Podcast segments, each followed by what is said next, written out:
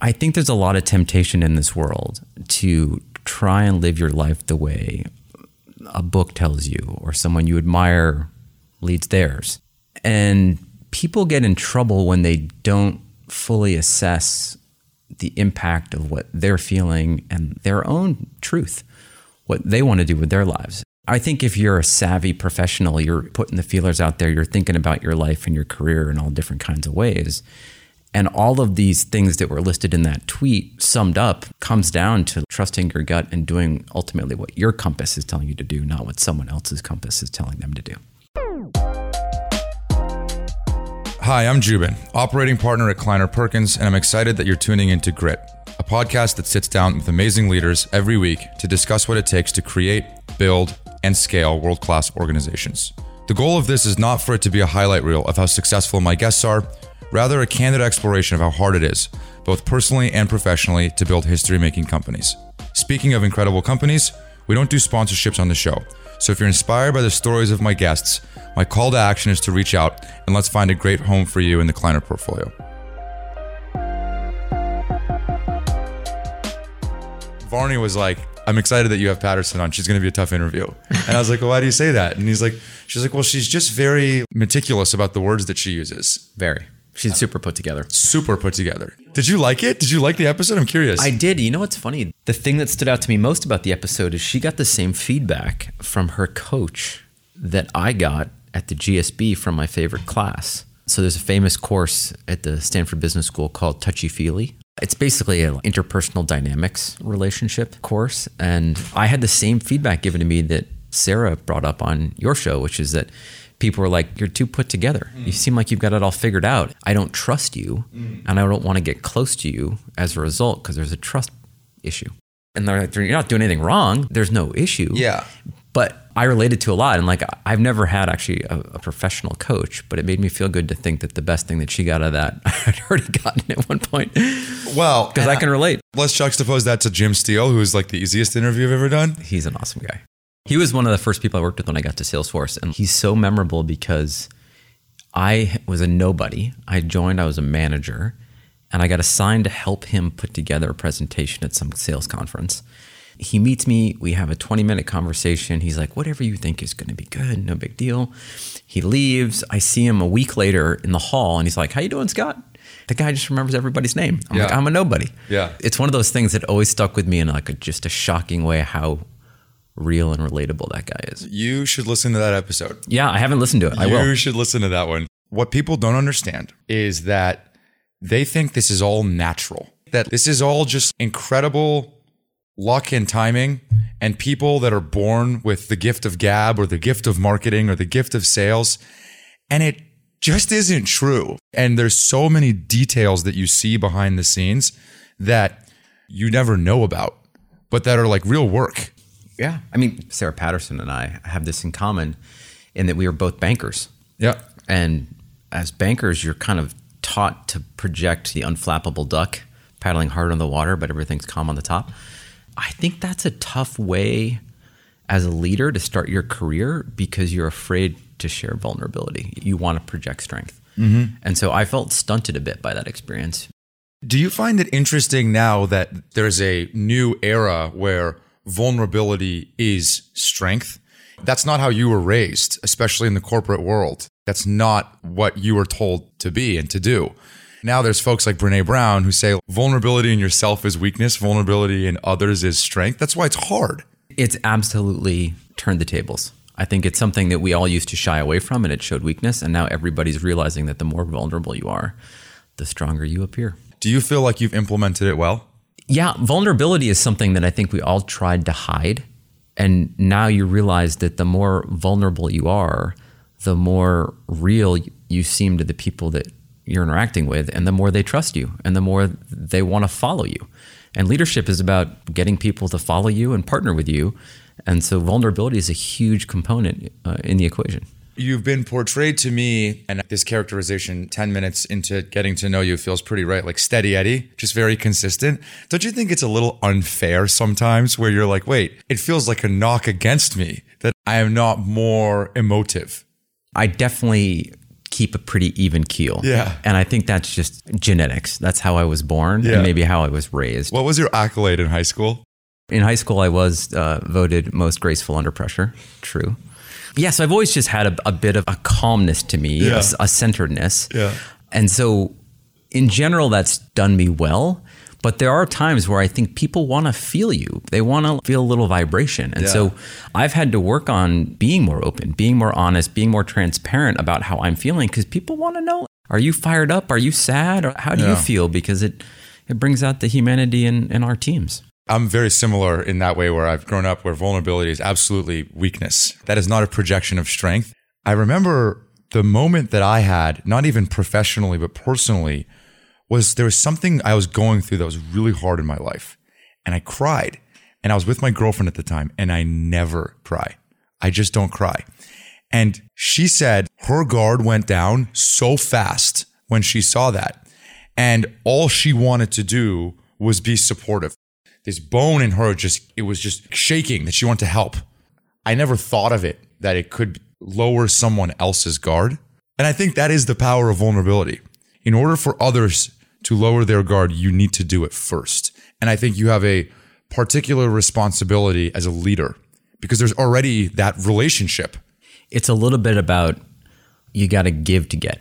And I think if you lower your guard and let someone into how you're feeling and what you're thinking truthfully, you're much more likely to get an honest response back. And it's really hard to lead teams through hard times if there's no trust. And it ultimately comes down to that. I usually start these episodes formally, but we've started. So why don't I take it back from the top and read your background back to you? Because I do that with every episode. Tell me what I screw up, and then we can use that as a launching off point. Cool? Sounds good. All right. You went to Colgate. You got your bachelor's in economics and philosophy. Where's Colgate? Like New York City area? Western New York. It's out by Syracuse. Okay. It's this tiny school, isn't it? Pretty small. Yeah. Tiny relative to UC standards. Yeah. 700 kids in a class. My high school was that size. Yeah.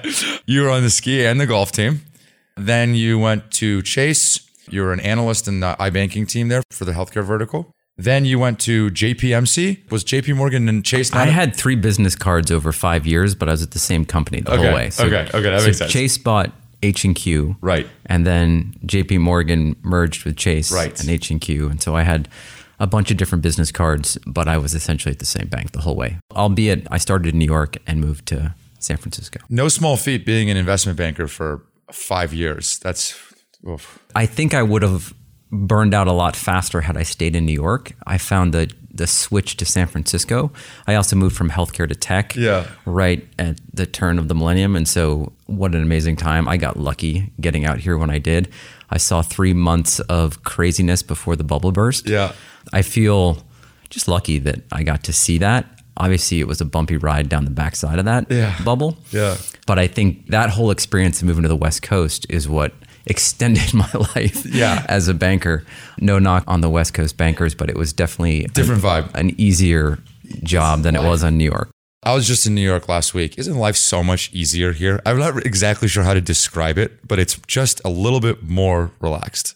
I think that's one of the things I fell in love with about the Bay Area is that the vibe and the people, there's an optimism and an easiness about people Yeah. that to me is just more attractive and more appealing. Yeah. I love New York. I miss New York. I love being there. I think New York brought me to life out of a, a childhood stupor. You know, I like to think I was a bit of a lazy kid, and New York just was like nine volts running through you every morning. And so that did something. It changed my chemistry, and for that, I'll forever be grateful. But then I was happy to back off at a hair when I got out here to the Bay Area. I think that's fair. Then you went to Walmart. You spent three years at Walmart. I think it was Walmart.com out here, right? That was in San Bruno, wasn't it? It- It's San Bruno now, and it, it used to be in Brisbane. Yeah, yeah, that's right. Okay, then you went to GSB, Stanford, to get your MBA. You interned at Google over the summer. Then you went to Salesforce in 2007. Started as a manager in product marketing for SMB. And then you got a bunch of promotions senior manager, product marketing, director, senior director. When you were the director of product marketing on Chatter, was Sarah Patterson also on that team? she took it over from me after. At one point, I was running marketing for both the Sales Cloud and Chatter. And as Chatter became a real business, I was asked to choose. And As much as I love Chatter, uh, it was a phenomenon inside of Salesforce. I chose the flagship and went over to the Sales Cloud. Yep. So then in 2010, you went to Sales Cloud, which was like the product. Did two years as the senior director there, then two years as the senior director for solutions marketing. Then you became the VP of marketing for the Salesforce platform. And then in 2015, you joined ThoughtSpot. You started as the VP of marketing. You spent a year doing that. And then as of 2016, you've been the CMO of ThoughtSpot. So seven ish years, right? That's a great summary. All right. I have a place that I want to start with you, which is a tweet that you, I think, retweeted or commented on, but there's something significant about it that caught my eye. What you said was, How much could I lose? is not merely a financial question. If I make this choice, how much time could I lose? How much sanity could I lose? How much reputation could I lose? How much happiness could I lose? Opportunity cost is about a lot more than money. I thought it was a very interesting quote. Clearly, it resonated with you. I'd love to just hear your perspective on it. Wow. Yeah. You're taking me back. I'm trying to even remember who wrote that. I mean, I think it gets to the heart of how all of us make decisions and try and manage our lives. I think there's a lot of temptation in this world to try and live your life the way a book tells you or someone you admire leads theirs. And people get in trouble when they don't fully assess the impact of what they're feeling and their own truth, what they want to do with their lives. And there was something about that quote where I think the takeaway from me was trust your gut. I think if you're a savvy professional, you're putting the feelers out there, you're thinking about your life and your career in all different kinds of ways. And all of these things that were listed in that tweet summed up comes down to trusting your gut and doing ultimately what your compass is telling you to do, not what someone else's compass is telling them to do. You feel like you always had that perspective, or do you think that changed over time? I.e., do you think that you over indexed on the opportunity cost of money, as an example, when you were in investment banking, and under indexed on time? Oh my gosh. I'll never look back at my decision to be an investment banker and say it was a bad decision. It was the best decision I could make at the time with the limited information I have. Looking back, do I wish I'd found marketing sooner? Absolutely. I was good at math as a kid. I did not know what I wanted to be when I grew up. I came from a big family of lawyers. I had this hunch that that was not going to play out for me, but I sort of thought that was the path that I'd eventually end up back on and that I knew nothing about money and said I should learn something about finance in the world. That's why I got into banking. Back in the day, I was reading pamphlets at the Career Center in paper. There was no internet. I was trying to figure out what could I do with my life. And that seemed like I equated it to joining the army. I felt like that was a place that was going to take lazy old me and push me and drop me in the middle of New York City and turn me into something. And so I didn't know what that was going to be, but at least it ultimately led me to a path in operations and a path in marketing. It just took me a little longer to get there than ideally I would have liked. Is it true that you have generations of your family with lawyers? Yeah, I do. I have a, a long line of uh, lawyers. My sister, my dad, my grandfather. I am the black sheep. I asked Brian McCarthy about you. You know who that is? I love Brian, of course. He would say he loves you too. Quite literally, he would tell you he loves you. And I, well, Brian loves a lot of people, but I, I will read deeper into that and know that he does love me. I said, dude, tell me about Scott. And he's a, he's a friend. He's great. And he said, I used to call him Tom Cruise because he's got this just great looking family straight out of Hollywood that you could pull out of a magazine. uh, I had a lot of fun working with Brian. I definitely miss him. He's a world class CRO. He is world class. How'd you meet your wife? I have an interesting story on my wife, actually. That's what I hear. Um, it's funny that you bring that up. I met my wife on a hike. Yeah. Here in San Francisco. I had another mutual friend of ours invite us both on a group hike, and it ended up being. You're getting set up. It was not a setup, actually, which is, I mean, there's some debate about that.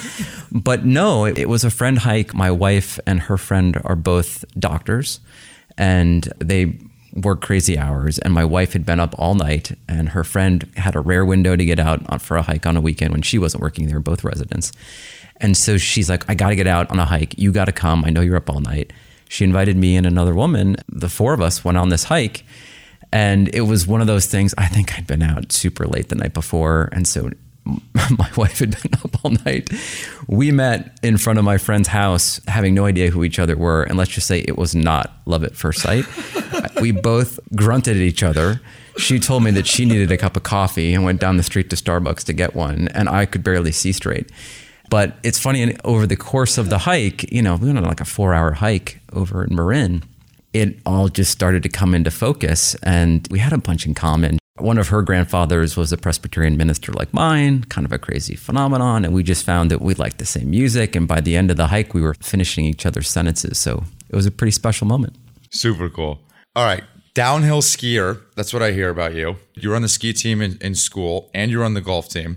I have a question, which is which sport of those two is harder to be the best at?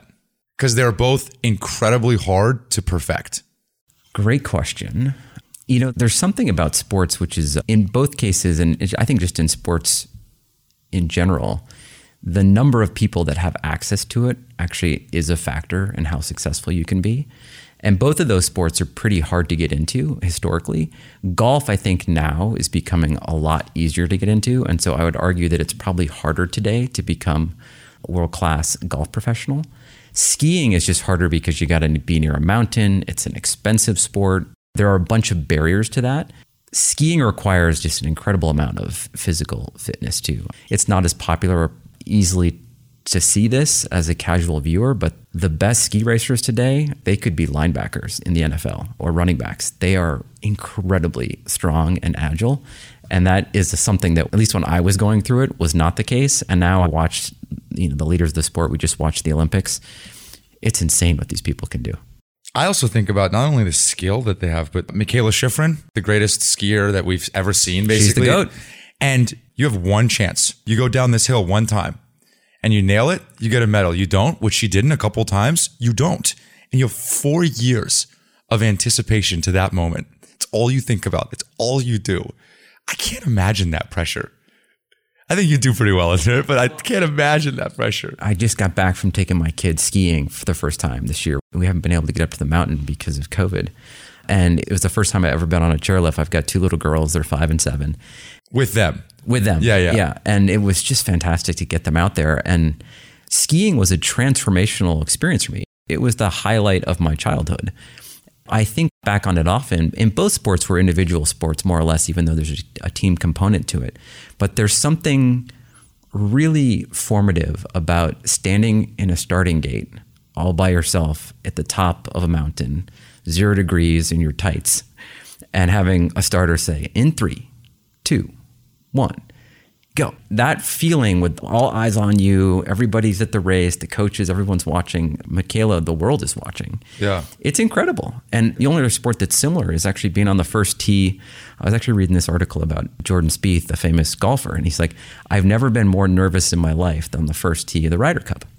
And here he's won the, the junior Masters. amateur. He's won everything. Yeah. And here he is, the Ryder Cup, and he's talking about you know. He said he can't feel his hands. Just completely freezing him. Yeah.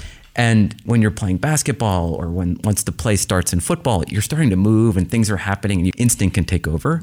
But in that moment where everything is still at the start of a race or the, on a, the first tee of a golf course, it's a different vibe. It's funny. I could be in a group with my friends on the first tee, and I still feel that way. I, I still feel that way. It's a pressure cooker, and I think that's good for many things in life down the road. When you're in the gates on the top of the mountain and the person's counting down three, two, one, is your heart rate up or is it perfectly flat? What is your internal state when you're there? What are you thinking about? And it sounds like you were pretty competitive. I didn't realize how competitive you were as a downhill skier.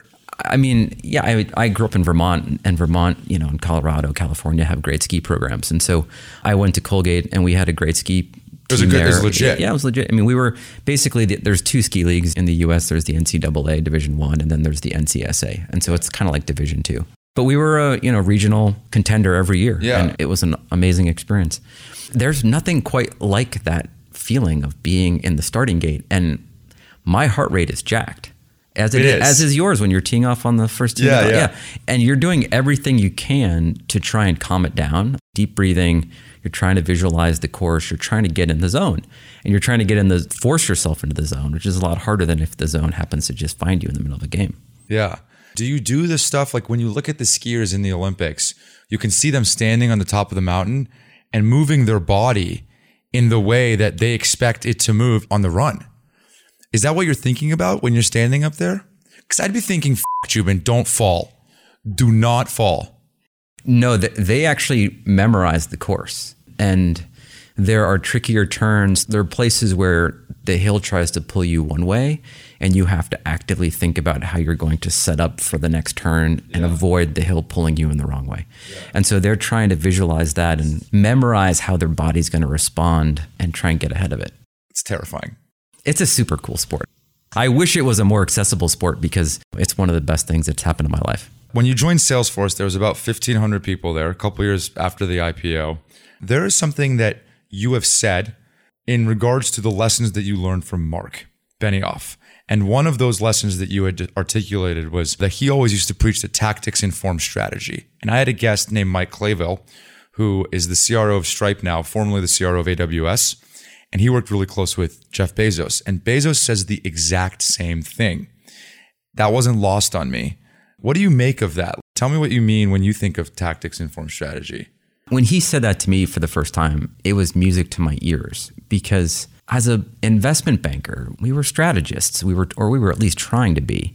And sometimes strategy is it's a fluffy word. You, it's so high up in the clouds and strategy without real world application is worthless. And I think as a banker, I often felt imposter syndrome because I really didn't understand how the companies I was trying to advise worked. And when I went to work at Salesforce and I heard that from Mark, it just resonated with me because we don't ever really know what's going to work. Like we have good guesses and we're formulating strategies, but you got to test them. You got to put them to the practice. And when you're putting different programs in place and you're testing things and you're getting feedback, those are the tactics and when one works and one fails that dictate the strategy that puts you on a better path. It kind of goes back to the whole reason I got into marketing in the first place or get into an operating role is that I wanted to get my hands dirty and do things and see the fruits of my work and learn from it and improve as I went. I think that mantra captures the spirit of that idea. Do you ever think that the challenge with that is that in order to earn the right to experiment with tactics, you need to define some strategy?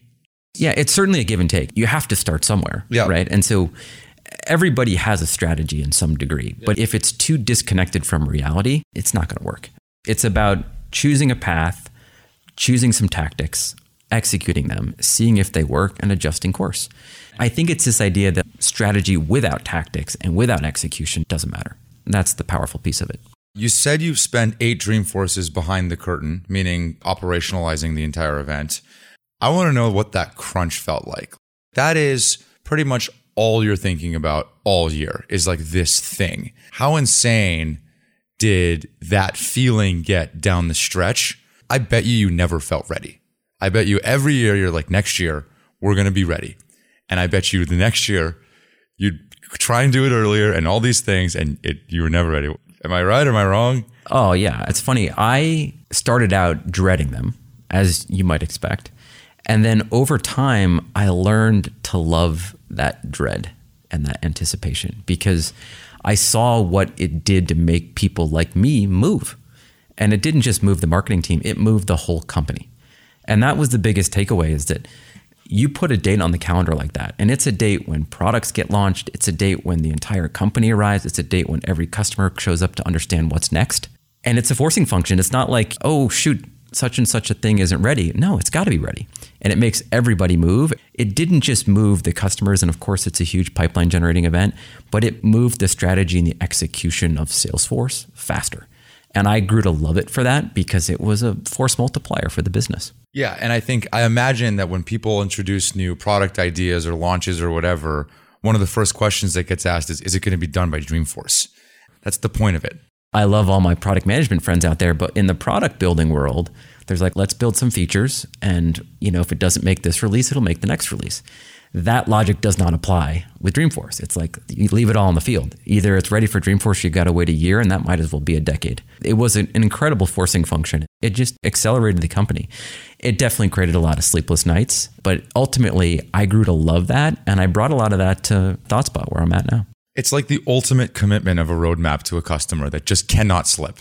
Yeah, it's the pressure that it applies in every dimension of a business. I mean, it's been, I'm trying to remember the name of the book. It's been written about as like a lightning strike event. And these lightning strikes, they have mass impact on companies. And that's what's so great about them. Tell me about the crunch. Did it get easier every year or did you just get better at it? I think when you first do something, you don't necessarily know how it's going to turn out. You're learning a new part of it, whether it's how the stage is set up or how demand gen works or you know how to get the right speakers on message. There are a bunch of different tactics that you learn along the way and once you learn one it's sort of in the arsenal and you're going to finesse it but you pretty much have it. So I, I feel like i gathered a bunch of different experience along the way but the hardest part is always coming up with what's the new story and how do we take what we know what we're building and turn it into a story that's going to win the hearts and minds of customers and prospects and the whole industry? Dreamforce was not a company event, it became an industry event. And that pressure was real. And that's the place where, when I look back on what I learned from Salesforce, our focus on shaping that narrative and our relentless pursuit of perfection and pushing each other to make that story live up to the hype that became Dreamforce. It was unlike anything that I've seen. It was a phenomenal experience. Is that some of the most you've ever felt crunch professionally? It was pressure to come up with the goods. And it's a different kind of pressure like, hey, I've got to I've just got to execute Y number of things by a certain timeline. That's like a hustle factor.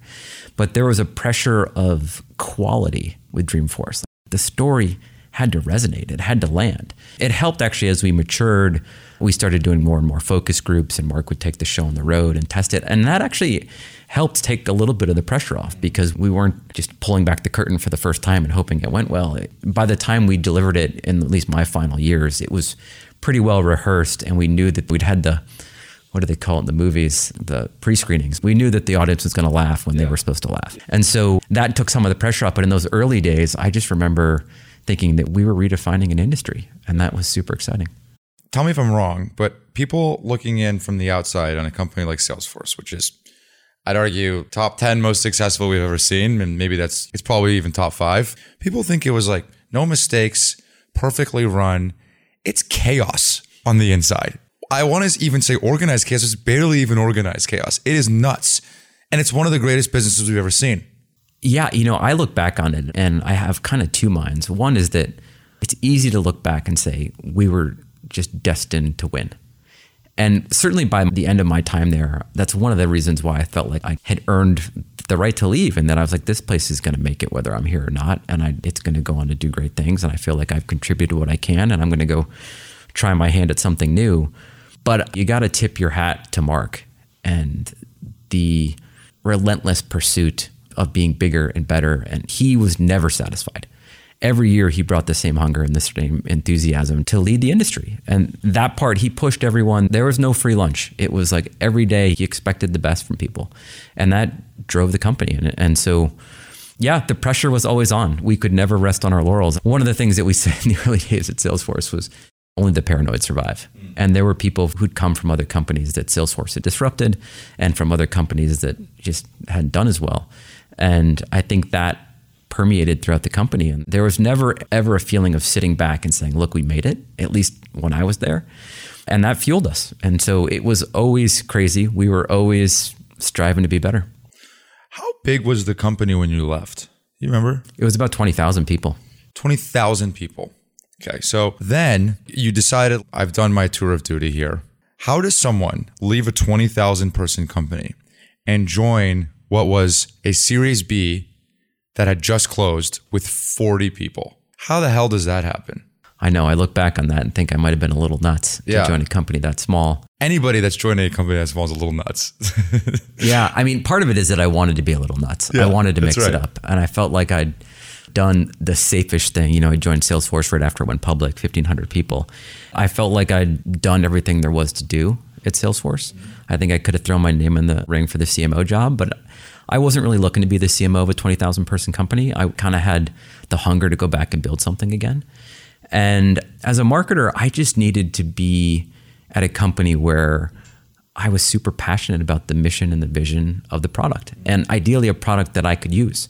It comes back to my experience as a banker and then my experience at Walmart, where I'd used a lot of analytics products and not had a good time. That when I was approached by Ajeet, the founder of ThoughtSpot, about the vision for ThoughtSpot and the analytics industry, it just struck a chord. And I think if I'd drawn it up on paper, I'd have said, don't go anything below Series C and a certain number of people. But you know, when you feel it and it's there and it's right and you're passionate, I got swept up in, and it's been a fantastic experience so far. In 30 seconds or less, can you tell the audience what does ThoughtSpot do? ThoughtSpot's mission in life is to make the world more fact driven. And so we're trying to make the world of analytics easier for non technical people. Data and analytics has historically been an industry for data scientists and data analysts who are the gatekeepers of analytics. And in today's world, we think that business people like us should be able to go and analyze and find their own insights. And that's what ThoughtSpot helps companies do. It was founded in 2012. Is this right? Seven technical co founders? Yes. There's seven co founders? Yes. A lot of equity going a lot of people early days. The cap table's crazy on this company. General Catalyst, Khosla, Lightspeed, Sapphire, Silver Lake. Those board meetings must have been quite interesting in the early days. In November of 2021, ThoughtSpot raised $100 million Series F, led by March Capital, which put the valuation at 4.2 billion. It's on the Forbes 2021 Cloud 100 list, probably doing over 100 million ARR this year. How did you evaluate this business? When did you know that this was the right one? What did you need to hear or see? I kind of made the decision at Salesforce that it was time to start looking. I looked for about nine months at different companies. I was happy. I had a great team and the whole bit, but I had an itch. I was in a good enough spot to know that I would wait for something great. And when Ajeet approached me, you're looking for a confluence of things. And so, number one, mission and vision, spot on. You know, analytics for the masses. We've been called Google for numbers. Like, how do we make analytics easier? Okay, you've got me. Product I can use every day, great. That was number one. Number two, back to your point on the seven technical co founders, data and analytics is hard. And there are a lot of tech companies out there that kind of try to put lipstick on a pig and sell a vision. But ultimately, if it doesn't work, you're left holding an empty bag. And so those seven technical co-founders, four of them came from Google. These were serious product chops, and I felt like they had a seriousness about them that felt like they were going to deliver the goods. There's another dimension which is serial entrepreneur. So Ajeet had done this before. So he started a company called Nutanix, which went public in 2016. The pedigree of Lightspeed and Khosla behind him. That gave me a lot of confidence. And then the third part was culture. And the culture, you know, we define it as selfless excellence. We put the customer and the company ahead of the individual. But there was a thoughtfulness and a maturity to Ajeet and the founders that sort of screamed, we're serious and we can do this and we're not going to be crazy. We're not going to be petty or political. We're just serious, thoughtful people that are going to go change the world. And when you added up all those different components, I got that feeling that this was going to be something special, and it's proven to be so so far. Were they like, hey, dude, you don't have a halo of a brand anymore? You don't have anything. In fact, you're not even going to have a team when you start. You are PM, your demand gen. First of all, are you sure you want to do this? Do you really know what you were doing? Question number one. And question number two, can you do this? For them to make that bet on you feels pretty risky too. And I'm not saying you weren't successful, but success is defined very differently at a 40 person company. When I asked Ajeet this, and it's funny, there's a really funny story. Ajeet wanted to meet my wife along with our lead investor from Lightspeed, Ravi. Before he hired you? Before I said yes. Yeah, okay. And he, he's like, I want to make sure that she understands that we're good people and we're not, yeah. we care about your family and this is a family and we're going to take care of you. When we got together, we talked about the business and the company, and my wife was like, I, don't, I trust you. I don't need to be here. But they insisted. And at the end, they're like, Well, do you have any questions? And my wife was like, Yeah, why this guy? and she pointed at me and they were kind of caught aback. And I remember thinking like, oh geez. But Ajeet collected himself and was like, Scott hasn't done this before. Like he's run marketing for big product lines at Salesforce. But I've talked to him enough to know that he wants to be a CMO. And this is a big step for him. And he's got the hunger and the drive. And I can tell in our conversations that he's passionate enough to like make it happen. And so there was a little bit of insight there that I wasn't officially a CMO and I wanted to be one. And that hunger, I think, can fuel you through the hard times. On the other side of it, I ran a team in the early days when we launched Chatter, it was a handful of people. And then I think by the end, I had an expanded marketing team of about 30 people. And so I when knew you left, yeah, when I left yeah. Salesforce, so I, I, knew how to work with small teams. I was scrappy. It, that part didn't scare me. And people always go, "Oh my god, what was it like when you left?" I didn't have the halo effect. I didn't have the word of mouth, but the work the actual work that we did was not that different than the work any team at Salesforce at the time was doing. That part of it was fine. We were well capitalized, so we had budget to go do things. And once we got the brand built, we had that too. And so it, it wasn't crazy. To paint the scene here, it was Ravi from Lightspeed, the investor on the board. It was the CEO. It was you and your wife in your house. In a coffee shop At right a coffee- house. It's like uh, Nick Saban coming for a recruiting visit. I look back on it I'm glad I have that experience because it was super unique and it was obviously memorable. So I talked to a few of your peers, and I think old boss or two. One of the things that they said that was unique about you is that you always had a position on how to do enterprise marketing. And your position was that it was not always just about the story, but the data. What I found interesting about that is that many people in Salesforce were conditioned to the story. The story mattered a lot. It was very paramount in Salesforce. And you seemingly had a little bit of a different posture on that, that it feels like, you tell me if I'm wrong, shaped your evaluation criteria for what you wanted to go do next and your style that you wanted to impart on the next business that you were at. And not coincidentally, the product that you ended up choosing, right? So, come, as a banker, the my job I took after banking was at Walmart. I ran operations for the logistics division of Walmart.com, and I joined that when it was 150 people. Left when it was about a thousand. Took it from 150 million to a billion dollar business, and it was an incubated tiny startup in the giant that was Walmart. That business, I ran operations for the most cost conscious business in the world. Walmart saves its customers money. And so I had one of the hardest jobs where I was showing data about how much our shipping and logistics costs were costing us. And we were trying to be, we were trying to give away free shipping to people or make it, you know, what it cost us. It was an incredibly rigorous analytical job. And with my banking background, that made sense. That helped really influence who I became as a marketer. When I discovered this job of product marketing, it was mostly story and it was an opportunity to bring out my creative side.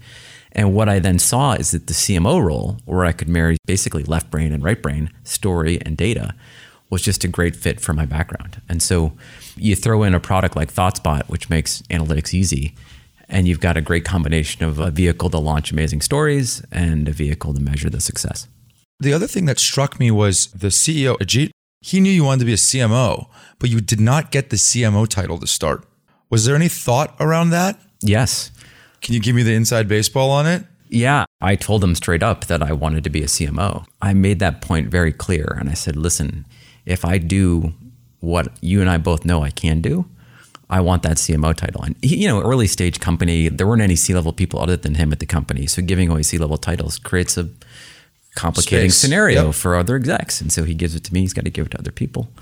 And so I understood it from his perspective. Mm-hmm. He knew what I wanted.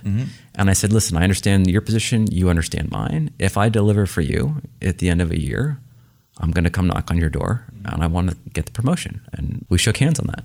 And he kept to his word. And he kept to his word. Titles mean different things to different people. What did it mean to you? I think I just have a deep sense of fairness.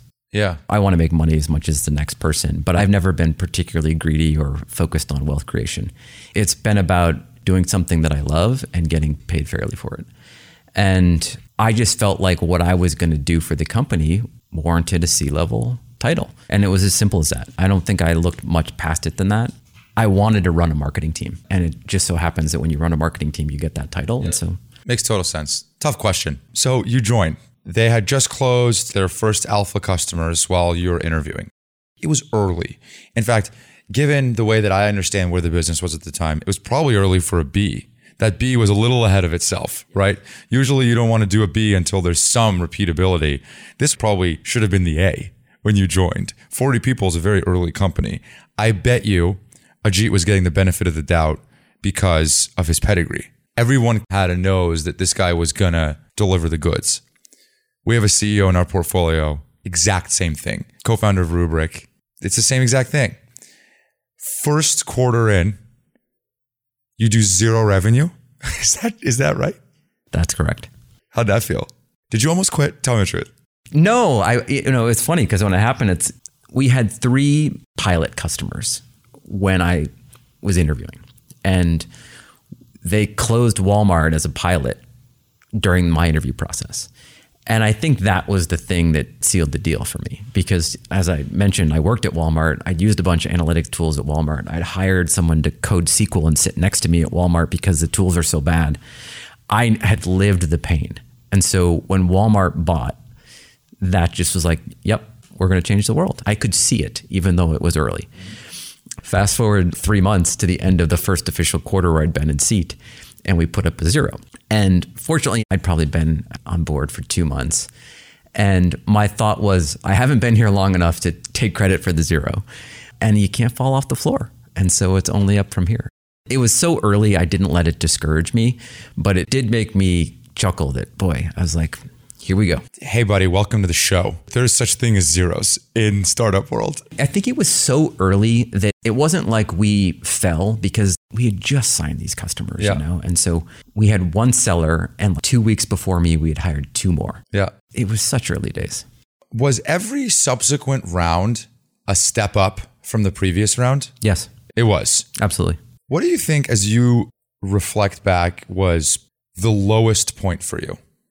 The part where you almost quit, where you went home to your wife and you're like, hey, I don't know if I can do this. This is really hard. I have had a remarkable amount of conviction around the vision. And so I've never doubted the company. Mm-hmm. But I'll tell you that the hardest time has been the last two years during COVID.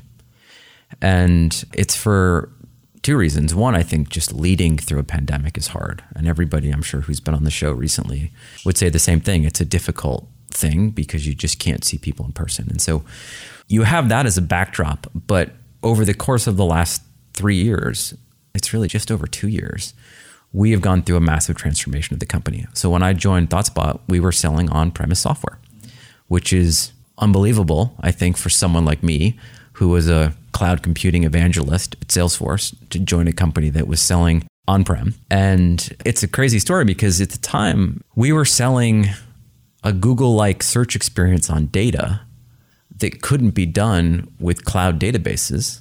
There was no database out there that was fast enough to do what we did. And so we were actually shipping appliances with crazy amounts of compute and our own in memory storage engine to be able to make analytics fly. So it's basically like a hot rod, a, a souped up Ferrari that you deploy in the Fortune 500 basement of a Walmart or a Verizon or a Caterpillar to deliver this amazing experience on data. And fast forward to two years ago, with the rise of Snowflake and Google BigQuery and Databricks, we saw cloud data warehouses perform at a level where the database that we built wasn't needed anymore. And so we pivoted the company entirely onto cloud data platforms. And then a year ago, we made the switch completely to SaaS. And both of those transitions, it's not uncommon. I'm sure you've had other guests talk about it, but it's a huge deal in terms of how the company is structured. I mean, from a go to market perspective, we were 100% ABM focused. We were going after only the Global 2000. We were doing all types of high end, highly personalized private websites for companies. Like it was a very bespoke marketing exercise. Now we've shifted entirely to PLG, free trial, classic consumption based pricing. And with that, we're not going after the top of the market anymore. We're going after everyone. And it's completely changed our go to market, our targeting, the way we structure our sales team, and going through that entire process of basically restructuring the company during COVID was really hard. So I've had the Splunk CEO on the show. I've had the president of DataStax on the show. I've had the Alteryx CEO on the show. They've all done or are doing this, and it is not for the faint of heart. Going from on prem to cloud as a delivery model is brutal. It is so hard because everything changes. Everything. Did you ever think, like, maybe I'm not cut out as the marketer for this new world in this system? Or did it reinvigorate you thinking, man, I'm the perfect guy for this? Like, I know the cloud delivery model better than anybody else in this business. And then, can I ask a follow up question to that, which is, did the DNA of the company need to change? And was that obvious to you, but not necessarily obvious to everyone else as that change was happening? Because I suspect a lot of things had to change with the type of person that you were bringing on. Yeah. When you're ramping down one type of business and ramping up another business, it's hard because you have people who are sustaining one part of the business while you're trying to bring up the new one. And I think what makes it hard as a leader is you're constantly making trade offs. And that tension is necessary, but that tension is hard. Mm-hmm. And throw in there the pandemic and throw in there the great resignation, and you're trying to motivate people in that transition. And some people see it and some people don't. And some people fall off the bus because they're not bought into the change. And that's how it goes. And so I found that to be hard just as a leader to keep people motivated to make sure, especially when you're not in person and people are trying to read Slack messages and interpret what people are saying. Things get lost in translation oh, in a digital world. When you're going through transition, you don't want things to get lost. You want to be on top of it. Yeah. And so I just found that combination super challenging. But I never lost hope in the mission or the vision of the company. And the new model like I you know it made I, sense to you. Absolutely. And yeah, it, it was, was something obvious. that when I joined it I, was a necessary evil when you had joined to do it that way. Had you had the delivery model, like with Snowflake and stuff, you would have done that in the first place. Yeah, absolutely. And in some ways, we talk about it when I first joined and I talked to Ajeet. I was like, you know, I'm coming from the cloud computing company. Yeah. And you're telling me we're going to sell some on prem software here? And he's like, yeah, man, we have to. Like, it just won't work otherwise. And like these big companies, the, the data space has been slow to adopt the cloud. You have to first acknowledge that. Snowflake is a crazy phenomenon right now, but Snowflake was started the same year we were. And prior to that, the data industry, like a lot of these executives were like, not in my lifetime and we're proving them wrong. And that's awesome. When I talked to Ajeet, I was like, we're going to go cloud at some point, right? And he's like, oh, absolutely. We have to. The world's going to go there. And like when it does, we'll be there. In a lot of ways, the shift to COVID and the rise of these cloud data platforms caused us to play our hand and yeah. to make that shift. And so, in a lot of ways, I look at it and go, this is what I wanted us to do eventually, totally. no matter what. Totally. But then when you get into it, it's hard you had every chance to leave. I think a new CEO came in at some point, right? You're moving from on prem to cloud. COVID happens as a part of that. You have to lay people off, not actually because of COVID, I suspect, but because you're changing your delivery model and you need to do a different type of person, different type of thing. You had every chance. And I was trying to figure out, I can't believe he's continued to endure. And as I started asking people more about you, I said, Have you recruited him? Why haven't you recruited Scott and they're like, oh, we have. Trust me, like we've tried. But it's not about anything but the mission for him. He needs to see this through. It is very important to him. And you said earlier, like, I'm not really motivated by money or any of these other things. It is the mission. And I think for you, the mission is to see this company through to an event that's meaningful to everybody that was participatory in it. Even McCarthy said that. We all get crazy calls. It's those recruiters. It's amazing. But every year people come through and every year I look at the business and I go, is this where I want to be? And I try to do this exercise where it's like, if I was a free agent on the street and this job came across my desk along with the others that fly across my desk all the time, which one would I choose? And this is the one that I would choose. I certainly have some skin in the game and I want to see this through, but I also objectively look at it as an opportunity that I would pick again. And a lot of it comes down to I would pick the mission again, I'd pick the vision again, and I'd pick the people again that's how I operate. And it's an incredibly fun product to work on. And I like the idea of working on a product that every business person on the planet should be using one day. When you think back on the early days, are you embarrassed by the version of the company, marketing team, and the Scott that was seven, eight years ago? No, I definitely look back on some of the things we did and they were cheesy. Just kind of JV. But they were what we needed them to be at the time. Yeah. And so I don't have any regrets. I mean, you know, one of the most fun things I've done, but if you look at it, there's an element of JV, if I'll use your word, in that we launched a campaign, a superhero campaign, which has been done by others, but we actually launched a superhero called Spot Girl. So Thought Spot, Spot Girl. And she had a search looking glass in her hand and a cape. And I created a whole series of villains that she would battle, like the BI blob, the back, the backlog blob, the you know Doctor Cube and the Waiting Widow, like all these basically like I, I personified the pain of every BI team. We wrote a comic book series. It, it was a ton of fun. We also had one of our salespeople dress up as Spot Girl at our booths at all the trade shows. I look at that and think it's a, I see some of the pictures and I think it's a little bit cheesy. But at the time, like no one was doing it and it helped us stand out. And when you're a startup, you got to be scrappy and do whatever you can to get noticed. So funny.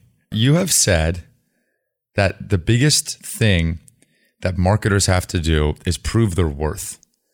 What do you mean by that?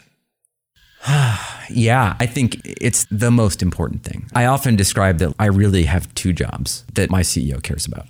One is story, what's the company's story? And two is pipeline. And particularly with marketing, so much of what we do is around story and is subjective. And it's really hard to prove your worth in a subjective world. And then on the flip side, when it comes to the pipeline, which actually is measurable, there's actually a bunch of nuance and complexity around trying to measure that appropriately. Not to mention, there's a lot of complexity, and it, it kind of comes back to data and the value prop of ThoughtSpot in the industry that I'm in. It's sometimes hard to measure did that billboard turn into website traffic, turn into sales conversations, turn into deals? And so it takes science and a lot of effort to try and measure that. Yeah. Attribution is very hard. It's super hard. And so proving your worth is part about capturing the data, part about analyzing the data, and part about creating a narrative, which us as marketers we should be good at, to actually tell the story of your worth. And that's where the merger of my interest in storytelling and my product come together in a really compelling way. When you think about what's next for you, you're pretty young, right? Like you're sub 50. I'm definitely under 50. Yes. Yeah, you're like you're I'm like- 46. Yeah, okay. So maybe this is it. Maybe ThoughtSpot has such a giant outcome that you're just done. I, I, I doubt it. Something tells me that even if this were a hobby for you, you'd still do it. Would you, knowing what you know now, join a company that early again? Yes, if the mission and vision captured me the way this one has, I would. I'm not afraid of rolling up my sleeves and doing the work. I think that's the beauty of today's world is you can build a big business really quickly with not a lot of people and you can change the world really quickly with not a lot of people. So yeah, I would do that and my wife likes to joke with me that I'll never be able to retire because I'll always want to be doing something and and she's right. That's definitely true. I don't necessarily know what it is, but it'll have to speak to me in the same way that ThoughtSpot has spoken to me. Two years ago, you wrote an article on this day, on National Women's Day, and your team asked you to acknowledge a woman, I think not in your life, but just someone that you admired. And you said Sally Yates. And I wanted to give you this chance to acknowledge a woman in your life on the same exact day. Two years late, two years ago, right? It is National Women's Day today. It is, right? It is. I thought it'd be cool to wrap up with an opportunity to acknowledge. I have so many women in my life. I had a good conversation the other day about women leaders. And in marketing, there's a lot of women in, in leadership positions. It's actually probably the one position in B2B tech where women actually are pretty well represented. And that's certainly the case at ThoughtSpot. And so I'm surrounded by a bunch of amazing women on my team. So I'll give a shout out to Emma and Cindy and Radhika, three of my leaders who are have just done amazing things for ThoughtSpot. I called out Sally Yates in that post that you're referencing for her courage and standing up for what she believes is right. Who is Sally Yates? Sally Yates was the U.S. Attorney General, and she's a lawyer and a judge, and she's a phenomenal leader. And she obviously had some challenges with the former administration, and basically just put her her money where her mouth is. You know, she disagreed, and she stood up to the most powerful man in the world, and that's not an easy thing to do. And so I called her out last year for that. I've got two young daughters, and I thought she was an appropriate figure to just celebrate. I think I heard her on a podcast, and I wanted to have her be the person I chose. But I think that the person that I'll call out is my wife. I mentioned already, she's a doctor, and we make a great team. She pushes me to be a better human and father and partner than I could have possibly imagined. I have a very healthy drive when it comes to work and pushing myself in an individual way. And she helps ground me, I think, bring me back to earth on what I think matters more than anything, which is family. And sometimes I think if I hadn't had her in my life, I'd probably be a runaway executive with no family and no kids. And so she's really helped keep me on the path and she helps us live an amazing life. And so I'll have to give her props for both being a phenomenal career woman and wife. All from a hike. All on a hike. Super special way to wrap. Are you hiring? I'm going to assume you all are probably hiring given the funding that's happening and the future of this business. What are you hiring for? Are there any key roles on your team or other teams that you want to shout out? ThoughtSpot's part of the modern data stack. And so it's a, you know one of the hottest places in technology. And one of the roles we're hiring for right now is partner marketing. So If you're out there in the modern data stack area and you're looking to flex your muscles in the partner arena, we're looking for folks there. Or if you're creative, we're looking for creative folks to join the team as well right now, as well as a variety of other positions. So check us out on the website. Lots of great jobs. What's the best way to get a hold of you or apply to some of these jobs? Career page, and then how about you if they're inspired and they want to get in touch? You can find me on LinkedIn. You can find me on Twitter. You can hit me at scott at thoughtspot.com. And I'd love to hear from you. Last question What does grit mean to you? I love grit. I think grit is what makes people successful. If I were to try and define it, I think grit is when you dig down deep to do something hard, often when no one else is looking.